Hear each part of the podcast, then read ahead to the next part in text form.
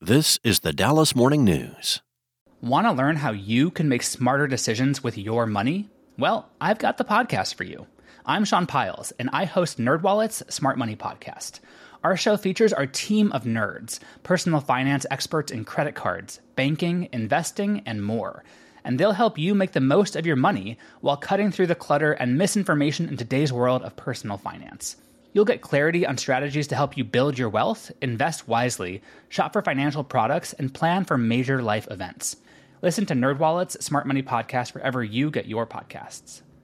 It's Thursday, October 19th. Today's forecast calls for a mix of sun and clouds with a high of 86 and a low of 59.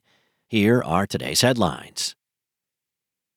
As authorities continue to investigate how the man accused of shooting and wounding three people at the State Fair of Texas on Saturday brought his weapon into the fairgrounds, the contractor who provides the fair with metal detectors said he is 100% certain that the weapon would have alerted the fair's protection systems. That leaves open the question of whether the alleged gunman, Cameron Turner, somehow circumvented the security systems in place or whether the human security officers in charge of screening fairgoers responded appropriately.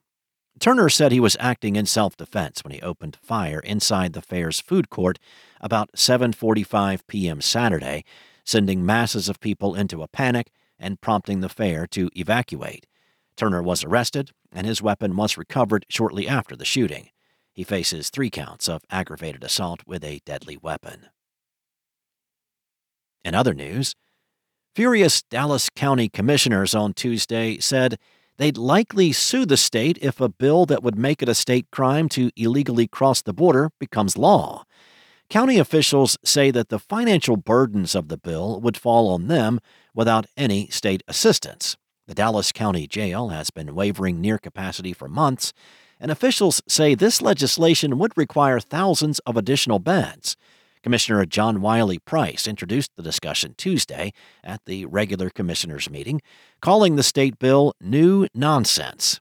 The bill would permit any law enforcement officer to arrest an undocumented migrant and charge them with a misdemeanor for a first time offense, or a felony if the person has a criminal record or has repeatedly entered the country illegally. Unlawful entry is already a federal felony, but this bill would also make it a state crime Garcia called the bill redundant.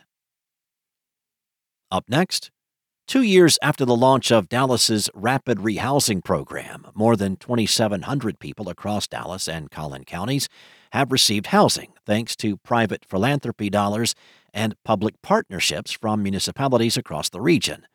The Real Time Rehousing Initiative, started in October 2021, seeks to reduce the number of people experiencing homelessness with administrative support from Housing Forward, which oversees North Texas's homeless response system. The program has also helped transform the homeless response system in the region. Joli Robinson, CEO of Housing Forward, said in an announcement Tuesday at the Meadows Foundation building. The Dallas based nonprofit also made significant investments to the $72 million initiative, which she said has changed the area's response to homelessness. During the first year of the program, chronic homelessness dropped by 32%, and the number of people experiencing unsheltered homelessness went down by 14%.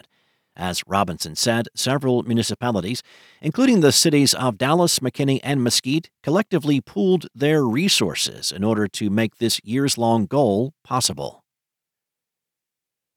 And the former Tarrant County election chief, who resigned under pressure, has been hired as the new Dallas County elections administrator.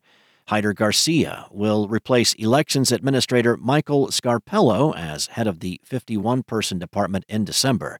He will begin working with Scarpello as soon as next month.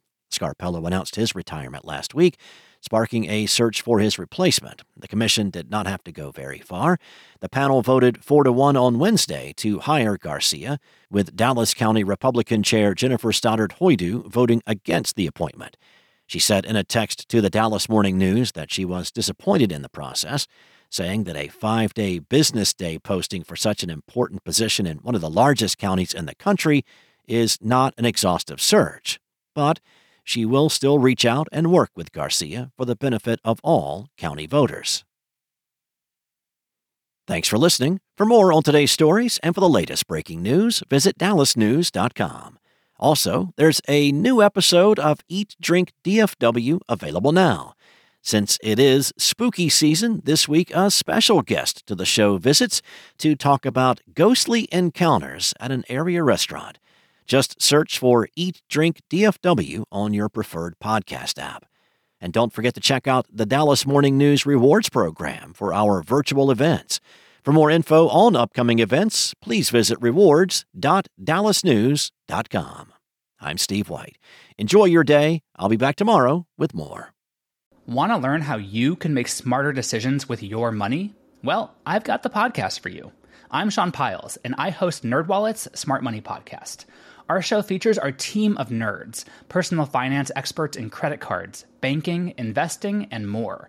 And they'll help you make the most of your money while cutting through the clutter and misinformation in today's world of personal finance.